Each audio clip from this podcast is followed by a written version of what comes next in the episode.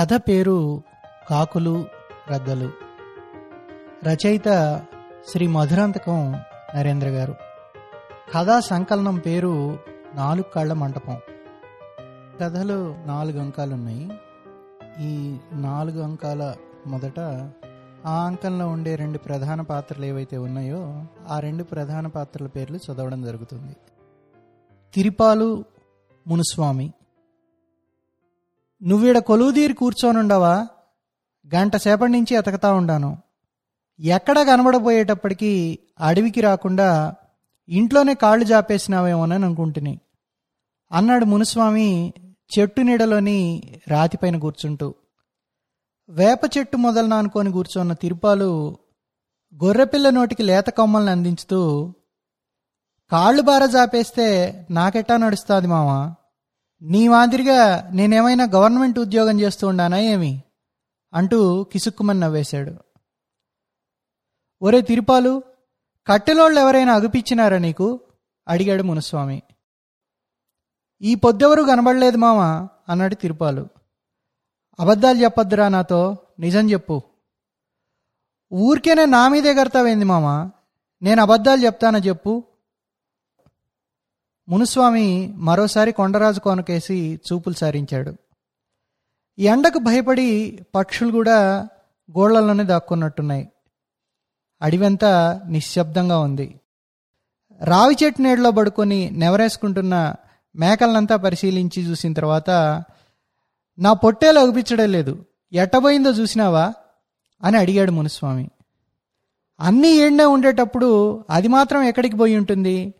బాగా చూడు ఇక్కడనే యాడ్న ఉంటాదన్నాడు తిరుపాలు. చింతకుంట సాహిబు మేకల బేరానికి వస్తే నా పొట్టేలకు బేరం మాట్లాడు. వచ్చే వారంలో అమ్మేద్దాం అనుకుంటా ఉండాను అన్నాడు మునుస్వామి. అప్పుడే ఏం తొందర? ఇంకో రెండు మూడు నెలలుండు. పొట్టేలకి ఇంకా చీయబట్టలేదు. అట్టంతా అయ్యేది లేదులే బేరం కుదిరించేయి. దుడ్డు అవసరం వచ్చింది చేతుల్లో రోకలు లేవు. చేతిలో దుడ్డు ఉండదని నువ్వెప్పుడైనా అన్నావా? నేను ఇన్నానా? కొన్ని దినాలు ఓపిక పట్టు మామా అమ్మి నాకు దుడ్డు నీకే ఇస్తానులే. నేనేమన్నా ఎగ్గొట్టేస్తానా ఏమైనానా? అదంతా నీకు అనవసరం. చెప్పినట్టిను రోకలు కావాలా? నా పొట్టేల్ని నేను అమ్ముకోవాలని అనుకుంటా ఉండాను. మిగిలిన మాటలు మాట్లాడొద్దు. మునిస్వామి ఇసుక్కున్నాడు తిరుపాలు రహస్యం చెప్తున్నట్టుగా గొంతు తగ్గించి మాట్లాడసాగాడు. ముప్పై దినాలు లెక్క పెట్టుకొని జీతం రూకలు తీసుకుంటావు. చాలని దానికి పై సంపాదన ఉండాది. అంతా ఏం చేస్తా ఉండవు? బ్యాంకీలో ఏమైనా వేసుండవా నాకేదైనా వేలు వేలుగా జీతం వస్తా ఉండదు అనుకుంటున్నా ఉండవా నువ్వు?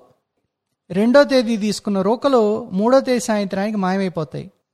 ఆ పొద్దుటి నుంచి మళ్ళా జీతం ఎప్పుడు వస్తుందా అని ఎగజూసుకొని ఉండాలా? నాకేమైనా నీకు మాదిరిగా నేల నట్రా ఉండదని అనుకుంటూ ఉండవా? ఆరు మంది ఉండే కుటుంబరం ఎన్ని ఖర్చులు? లీటర్ చెనిగి సమరప్పుడైనా గొంటివా నువ్వు? అన్నీ పండొస్తా ఉంటే అందరూ నీ మాదిరే మాట్లాడతారు. సరి సర్లే. నా అదృష్టాన్ని చూసే కళ్ళు కొట్టాలి నీకు మామ. ఉండే రెండు ఎకరాల చేనులో పోయిన తడవ ఇత్తనాలకు కూడా గాల. ఈసారి ఇంకా గింజలే ఇయ్యాలా? ఇంక ఈసారికి బీడే. వానలు పడి ఇన్ని దినాలైంది. ఈ సంవత్సరం తాగేదానికే నీళ్ళు లేవు. ఇంకా చెనగితోట వేసినట్టే. మునుస్వామి తిరుపల మాటల్ని వినిపించుకుంటున్నట్లేడు. మళ్ళీ అడిగాడు నిజం చెప్పు కట్టెలోళ్ళు ఎవరూ నీకు కనబడలేదా? బాగుండాదిలే నీ వారం పాడిందే పాటగా చెప్తా ఉండానే నమ్మకం కలగలేదా నీకు? తీర్పాలు మొహం మార్చుకున్నాడు.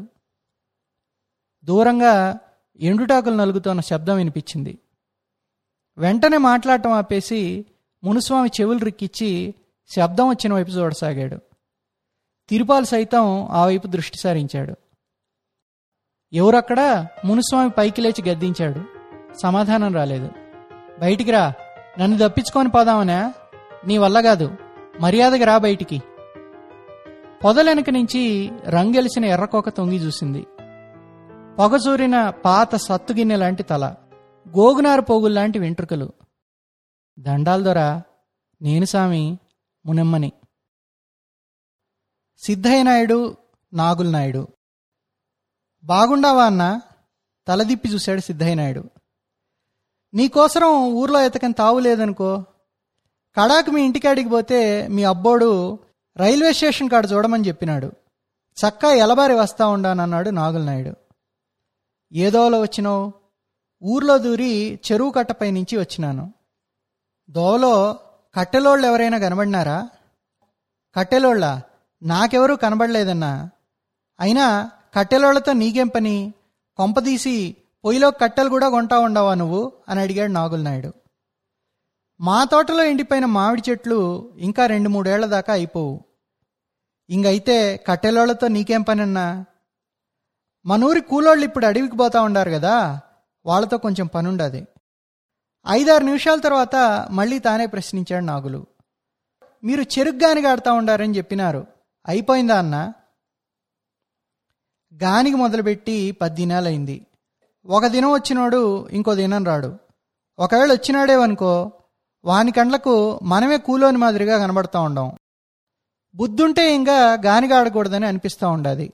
సిద్ధయ్య నిట్టూర్చాడు రెండు మూడు నిమిషాల నిశ్శబ్దానికి భగ్నం కలిగిస్తూ పొద్దున పద్ది బండికాడికి వచ్చింటివా నువ్వు? అంటూ ప్రశ్నించాడు సిద్ధయ్య. నేను రాలేదే. ఏమి? నీకేమైనా పనుండిందా? నాగులు తలపైకెత్తి చూశాడు. పొద్దున సద్దిబండికి కట్టెలోళ్ళు ఎవరైనా పోయినారేమో తెలుసుకుందామని కట్టెలు అవసరం లేకపోతే కట్టెలతో మరేం పని? నాగులు విస్తుపోయాడు. ఇప్పుడు కట్టెలు తీసుకొని పోయి టౌన్లో అమ్ముకునే కూలోళ్ళు మన మాట వినేటట్టు ఉండారా వాళ్ళు సానా మాట్లాడితే మన వల్లే కూలికి రమ్మంటారన్నాడు సిద్ధయ్య. నీతో మళ్ళా పనిపడిందన్నా రూకలు కావాలా? చాలా అవసరం అన్నా బ్యాంక్ లోన్ తీసుకోవాలనుకుంటా ఉండాను. ఆ మేనేజర్తో కొంచెం చెప్పాలి నువ్వు. లోనా? మళ్ళీనా? నువ్వు అట్లంటే నేనేం చెప్పుదునన్నా ఎకరం చెరుకు తోట నీళ్ళు లేక ఎండబెట్టుకుంటే చెప్పి తిని కదన్నా?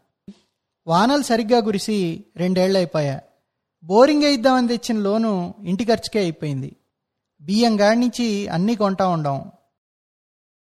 కనీసం మూడు నాలుగు సవరాలు నగేదైనా ఉంటే చూడు. నగబెట్టుకొని లోనిమ్మని అడుగుదామన్నాడు సిద్ధయ్య. వెన్న ఉంటే నెయ్యి కోసరం ఇల్లిల్లు తిరుగుతానా అన్న? బంగారం ఉంటే ఏకంగా అమ్మేసే ఉందును. చెప్పమంటే ఒక మాట మేనేజర్తో చెప్తా. కానీ ఇస్తాడని మాత్రం గ్యారంటీ చెప్పలేననేసాడు అతను. నువ్వు లోన్ తీసిస్తేనే మా పొయ్యిలో పిల్లిలేసేది చెప్పి చూస్తానులే. అయినా రోలొచ్చి మధ్యలతో చెప్పినట్టు ఈ కాలంలో సేద్యం చేసేటంత బుద్ధి లేని పని ఇంకోట్లేదు ఖర్చులకి ఆదాయానికి ఆడికాడికి సరిపోతుంది. ఊర్లో సగానికి పైగా రైతులు బీళ్ళు పెట్టేసినారు. కూలోళ్ళకి కూలీ పనులు లేవు. వాళ్ళు కట్టెలు దుడ్డు రుచి చూసేసినారు.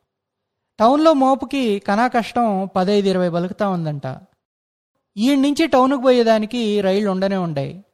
టికెటా పాడా పొద్దున్నలేసి అడవికి పోయి ఒక మోపు తెచ్చుకుంటే సాయంత్రానికి ఇరవై రూపాయలు చేతిలో పడతాయి.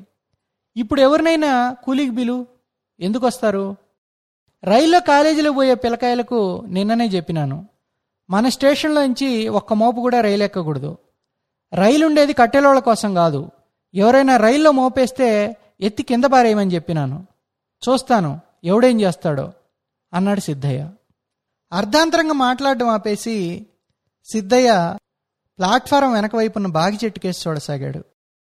బాగి చెట్టు వెనకవైపు నుంచి ఎరుపు రంగు చీర తొంగి చూసింది. ఏయ్ ఎవరక్కడా? అంటూ అవతల వైపుకు తొంగి చూశాడు సిద్ధయ్య నాయుడు ఐదు అడుగులు పొడవున్న కట్టెల మోపు చెట్టుకు అవతల అణిచి పెట్టబడింది. దాని వెనక నుంచి కొరివికట్టెల్లాంటి నల్లటి చేతులు కనిపించాయి. మట్టితో చేసినట్టున్న పాదాలు ముందుకొచ్చాయి. దండాల ద్వారా నేను సామి మునెమ్మని. ప్రభుదాసు యాసిన్. హాల్ట్ స్టేషన్లో కూడా ఫైవ్ సిక్స్ మినిట్స్ ఆపేస్తే ఇంకా మనం టయానికి పోయినట్టే. విజిలేయండి సార్ అంటూ అండర్ గార్డ్ పెట్టెలోకి ఎక్కాడు ప్రభుదాసు. పంక్చువల్గా టూ మినిట్స్కి అంతా బయలుదేరేసినామంటే చైన్ పుల్లింగ్ తప్పదు. ఈ ఊరోళ్ళు రైలు వచ్చి స్టేషన్లో ఆగినాక కానీ ఇల్లు వదిలిపెట్టి బయలుదేరరు. దారిలో ఎవరైనా రైలు కోసం వస్తా కనబడినారనుకోండి వాళ్ళ కోసమైన చైన్ లాగేస్తారు. విజిలూదడం కోసం వాక్ ప్రవాహాన్ని ఆపి ఆకుపచ్చ జెండా నూపసాగాడు యాసిన్ సాహెబు. రెండు మూడు నిమిషాల సేపు కారుబారు చేసిన తర్వాత కొంత దూరం వెనక్కి నడిచి ఆ తర్వాత ముందుకు దౌడు తీసింది రైలు. మధ్యాహ్న ఎండ మండిపోతుంది. నేల సైతం అద్దంలో తయారై సూర్యకిరణాల్ని రిఫ్లెక్ట్ చేస్తుంది. కంపార్ట్మెంట్లోని ఫ్యాను బడబడమని శబ్దం చేస్తుంది. చెక్కపెట్ట పైన గోలబడ్డాడు యాసిను. ప్రభుదాసు ధ్యానముద్రలో కూర్చొనున్నాడు. తొడుక్కున్న నల్లకోటి వయసు అతడి వయసులో సగమైనా ఉంటుంది. అక్కడక్కడ కుట్లుడిపోయి పోగులు పోగులుగా వేలాడుతోంది. ఆ జన్మ ప్రయాణికుడేమో అని అనిపించేలా దుమ్ముగొట్టుకుపోయిన వెంట్రుకలు ఎరుపు జీరల కళ్ళు బొగ్గల జరదాకెళ్ళి పెదవులపైన ఎరుపు మరకలు రేజర్ మార్చిన గడ్డం వేళ్ళ సందున వెలుగుతోన్న సిగరెట్టు. చెకింగ్ అయిపోయిందా సార్? అని ప్రశ్నించాడు యాసిన్. బలవంతంగా తలపైకెత్తి కనురెప్పలు తెరిచి అప్పుడేనా? ఒక బోగిలో చెక్ చేసేటప్పటికి తల ప్రాణం తోక్కొచ్చేసింది. ఇసికేస్తే రాళ్ళంత జనం. చాలందానికి డోర్ దగ్గర కట్టెల మోపులు లోపలికి పోలేము పోయినామంటే తిరుక్కొని రాలేము అన్నాడు ప్రభుదాస్. రైలు పెద్దగా కేకేసింది. రైలు ఆగుతూనే ప్లాట్ఫామ్ పైకి దిగేశాడు యాసిన్.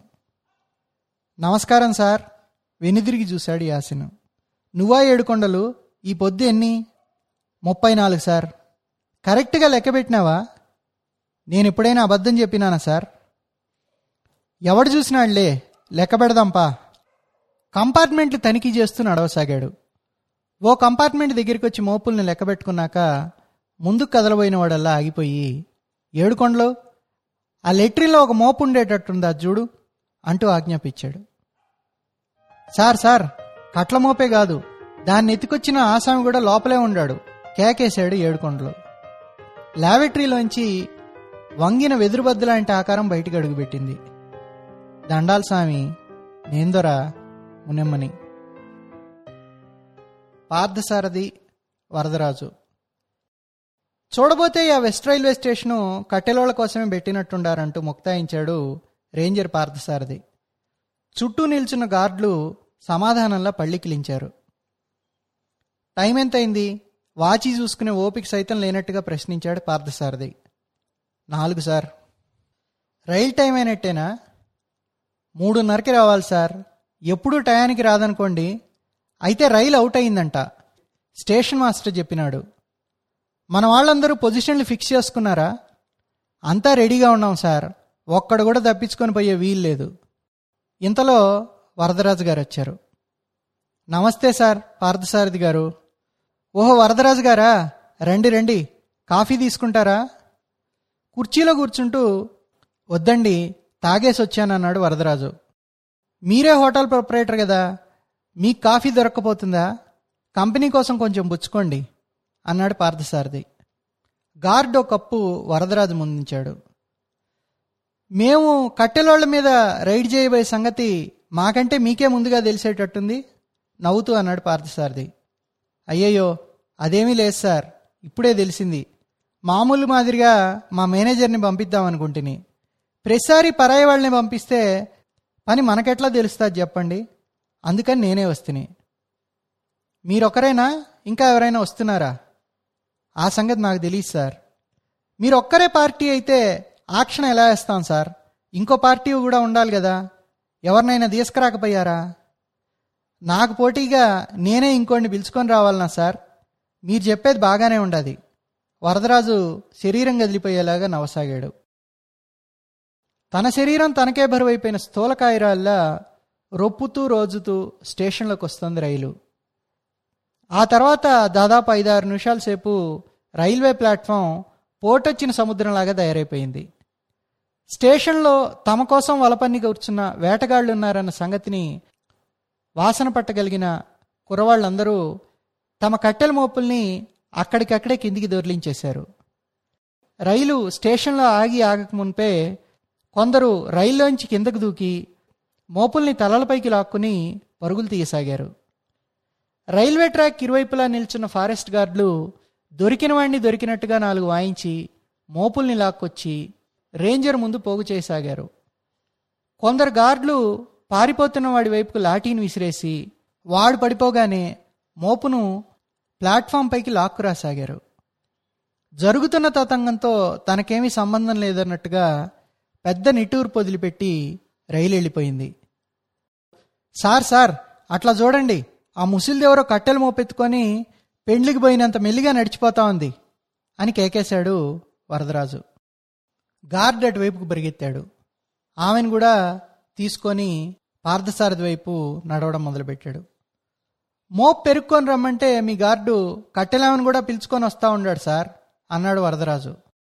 దగ్గరికి వచ్చిన గార్డు అన్నాడు. ఈ ముసిల్దెవరో ఉపాతకందిగా ఉండాలి సార్. దగ్గర రాగానే మోపు దించి నిల్చోబెట్టి దాన్ని పట్టుకునే నిల్చుంది ఆవిడ. ఏయ్ ముసిల్దానా ఏమిటి కదా ఒళ్ళెలా ఉంది? ఆమెను తల పైకెత్తలేదు. కట్టెల మోపు వదిలిపెట్టి వెళ్తావా? లేకపోతే జైలుకి వెళ్తావా? మన్నుదిన పాములా నిల్చుంటావేంటి? ఎవరు నువ్వు? నీ పేరేమిటి? మునమ్మ స్వామి. చెప్పు జైలుకు పోతావా? ఆమె తలపైకెత్తింది పోతాను స్వామి పార్థసారథి ఉలిక్కిపడ్డాడు. ఏమిటి? పోతావా? జైలంటే ఏమననుకున్నావు? మర్యాదగా మోపు వదిలిపెట్టేసి వెళ్ళిపో. కట్టెల మోపు కోసమని జైలుకు పోతానంటున్నావు. జైలంటే ఫైవ్ స్టార్ హోటల్ అనుకున్నావా? ఆమె నిట్టూర్పు వదిలిపెట్టి చెప్పింది. ఈ మోపు మీకు కట్టెల మోపుగా కనిపిస్తా ఉండదా స్వామి ఇది నాకు ప్రాణం. ఇది నా రక్తం. ఇది నా చెమట స్వామి కథలు బాగానే చెప్తున్నావు. కట్టెలు దొంగతనంగా అడవిలో కొట్టుకొచ్చి అమ్ముకోవడం తప్పు. ఆ సంగతి తెలియదా నీకు? తప్పే స్వామి. తప్పని తెలిసి ఎదురు మాట్లాడుతున్నావా? కడుపుకు తప్పు గిప్పు తెలియదు స్వామి. ఇంటికాడ ముగ్గురు బిడ్డలు చూస్తూ ఉంటారు. సాయంత్రం నేను ఇంటికి పోతేనే పొయ్యిలో పిల్లిలేసేది నూకలతో ఇంటికైనా పోవాలా? లేకపోతే యాడికి పోయినా ఒకటే దొరా నాకు. ఏదో ముసిల్దానివని కనికరం చూపిస్తే కథలు చెప్తున్నావా? తిండి కోసమే అయితే ఇంకో మార్గమే లేదా నీకు? లేదు స్వామి ఉంటే ఈ పని చేసేదాన్ని కాదు. ప్రతి సంవత్సరము ఎప్పుడో ఒకప్పుడు ఈ పని చేయకపోతే జరగదు స్వామి మాకు. కూలి పనులు దినమో దొరుకుతాయి దొరా ఊళ్ళో రైతులు కూలికి పిలుస్తా ఉంటే ఇట్లాంటి పని చేసే జన్మ కాదు నాది. ఒకరు సంపాదిస్తే మిగిలిన వాళ్ళంతా కూర్చొని తినేదానికి మాకెవరికి గవర్నమెంట్ ఉద్యోగాలు లేవు స్వామి. ఇంట్లో ఉండేవాళ్ళు అందరూ కూలిగిపోవాల్సిందే. అయితే ఈ పని మా పిల్లకాయల వల్ల కాదు కదా. మా ముసలాయన కూడా చేయలేడు కదా. నాకు తప్పదు. ఈ సంవత్సరం అసలు వానలు లేక రైతులందరూ వ్యవసాయమే చేయలేదు స్వామి. ఇంకా మాకు పనులు ఎక్కడ ఉంటాయి? ఈ రామాయణం అంతా మనకెందుకు సార్? గార్డుతో చెప్పి మోప్ పెరికి అక్కడ వేయమని చెప్పండి. వరదరాజు అడ్డు దిగిలాడు దొరా నేను ఒక మాట చెప్తాను ఏమీ అనుకోవద్దు. ఆమె పొడిగించింది. ఈ మోపు ఊరికే వచ్చిందని అనుకుంటా ఉండవు కదా? అదేం లేదు స్వామి. ఫారెస్ట్ గార్డుకి తలా కొంచెం ఇచ్చినాము. రైలు గార్డులకి టికెట్లు ఆయనకు కూడా ఇచ్చినాము. ఇంకా మా ఊళ్ళో రైతులు అడ్డం పడితే వాళ్ళ కాళ్ళ వెళ్ళబడినాము కూలి రూకలు చాలా కావాలని అడగమని మా రైతులకి ప్రమాణకం చేసినాము. దినమ్ము మా ఓళ్ళంతా అనుకుంటా ఉండారు గాని నీతో చెప్పేదానికి భయపడతా ఉండారు. అయితే వాళ్ళకి లేని ధైర్యం నాకెట్లా వచ్చిందా అని అడుగుతావేమో. నిండా మునిగిన దానికి భయమేం చెప్పు. నా మాట నీకు బాగుంటే ఈను. లేకపోతే జైలుకేస్తే జైలుకే పోతాను. అది వద్దు. గార్డులతో చెప్పి నా ఒళ్ళు హూనం చేస్తానంటావా? దానికి సిద్ధమైపోయినాను స్వామి. అందుకే ధైర్యం. మేమంతా ఫారెస్ట్ గార్డుకు రైలు గార్డుకు ఇచ్చినట్టుగానే నీకు తలా కొంచెం ఇస్తాం. వారానికో తూరి ఈ బాధ పడలేకపోతా ఉండం ద్వారా మా కష్టం ఎంతమంది తినలేదు? నీకు కొంచెం ఇస్తాం. మమ్మల్ని ఇట్ట మా మానాన్ని వదిలేస్తే అదే పదివేలు తండ్రి. మీకే లంచం ఇస్తానంటా ఉంది. వరదరాజు ఆక్రోశించాడు. నాకేమీ తెలియదని అనుకుంటా ఉండవేమో కానీ అన్నీ తెలుసులే స్వామి ఈ కట్టెల మోపల్ని మేం పోయినాక ఏలం వేస్తారంట కదా. ఎవరెక్కువగా పాడితే వాళ్ళకమ్మేసి రోకలు గవర్నమెంట్కి ఇచ్చేస్తారంట కదా. ఈ కట్టెల్ని హోటలోళ్ళు చాలా తక్కువగా పాడుకుంటారంట కదా. ఆ మేమే తలా కొంచెం వేసుకొని ఇచ్చేస్తాం. కాకుల్ని కొట్టి గద్దెలకేయొద్దు స్వామి. సార్ ముసల్ది పెద్ద పెద్ద మాటలు బేలుతోంది వాళ్ళు కాకులంట మేమేమో గద్దలంట. అయితే మీరు లాండ్ ఆర్డర్ కాపాడేవాళ్ళు. మిమ్మల్ని ఏమని పిలుస్తాదో ఏమో. వరదరాజు గోలబెట్టసాగాడు కొంచెం మా పైన దయ చూపెట్టు స్వామి. చేతిదాకా వచ్చిన ముద్దను నోట్లోకి పోకుండా చెయ్యొద్దు. నాకంటే చిన్నోడుగా ఉండవు. నా కొడుకంత ఉంటుంది నీ వయసు అయినా రెండు చేతులు ఎత్తి దండం పెడతా ఉండాను. మమ్మల్ని కాపాడు స్వామి అనింది మునిమ్మ పార్థసారథితో. పార్థసారథి గిరుక్కున వెనుదిరిగి వెయిటింగ్ రూమ్లోకి వెళ్ళిపోతూ ఇదిగో మూర్తి ఈ ముసల్దాంతో నేను మాట్లాడలేను. మాటలతో పని జరిగేట్లేదు. కొంచెం దీని సంగతి చూడు అంటూ ఫర్మానా జారీ చేశాడు. వరదరాజు అతడి వెనకే వెయిటింగ్ రూమ్లోకి వెళ్ళాడు. ఇంత మాత్రానికే మీరు ఇంత బాధపడిపోతే ఎట్లా సార్? రూల్ సార్ మీరంతా రూల్ ప్రకారమే చేస్తూ ఉండారు. న్యాయం రూలు అంతా కత్తి మీద సామగదు సార్ మీ పని. వరదరాజు అందించిన సిగరెట్ నిలిగించుకుంటూ పార్థసారథి అన్నాడు. నిజమేనండి మనం చేసేది ఏమీ ఉండదు. రూల్స్ చేతిలో మనం కీలుబొమ్మలం. ఈ రూల్స్ ఎవరు ఫ్రేమ్ చేశారో కానీ వాడు భలే కంత్రిగా ఉండి ఉంటాడు. నిజం చెప్పినారు సార్. వరదరాజు భుజాలెగరేశాడు. ఆ ముసల్ది కాకుల్ని కొట్టి గద్దలకేయొద్దు అన్నది కదా. ఇంతకు నేనెవరండి? నేను కూడా గద్దనేనా? అడిగాడు పార్థసారథి. చచా మీరు గద్దలెట్లవుతారు సార్? అయితే నేను కూడా కాకినేనంటారా? సమాధానం తెలియదన్నట్టుగా వరదరాజు పెదవిర్చేశాడు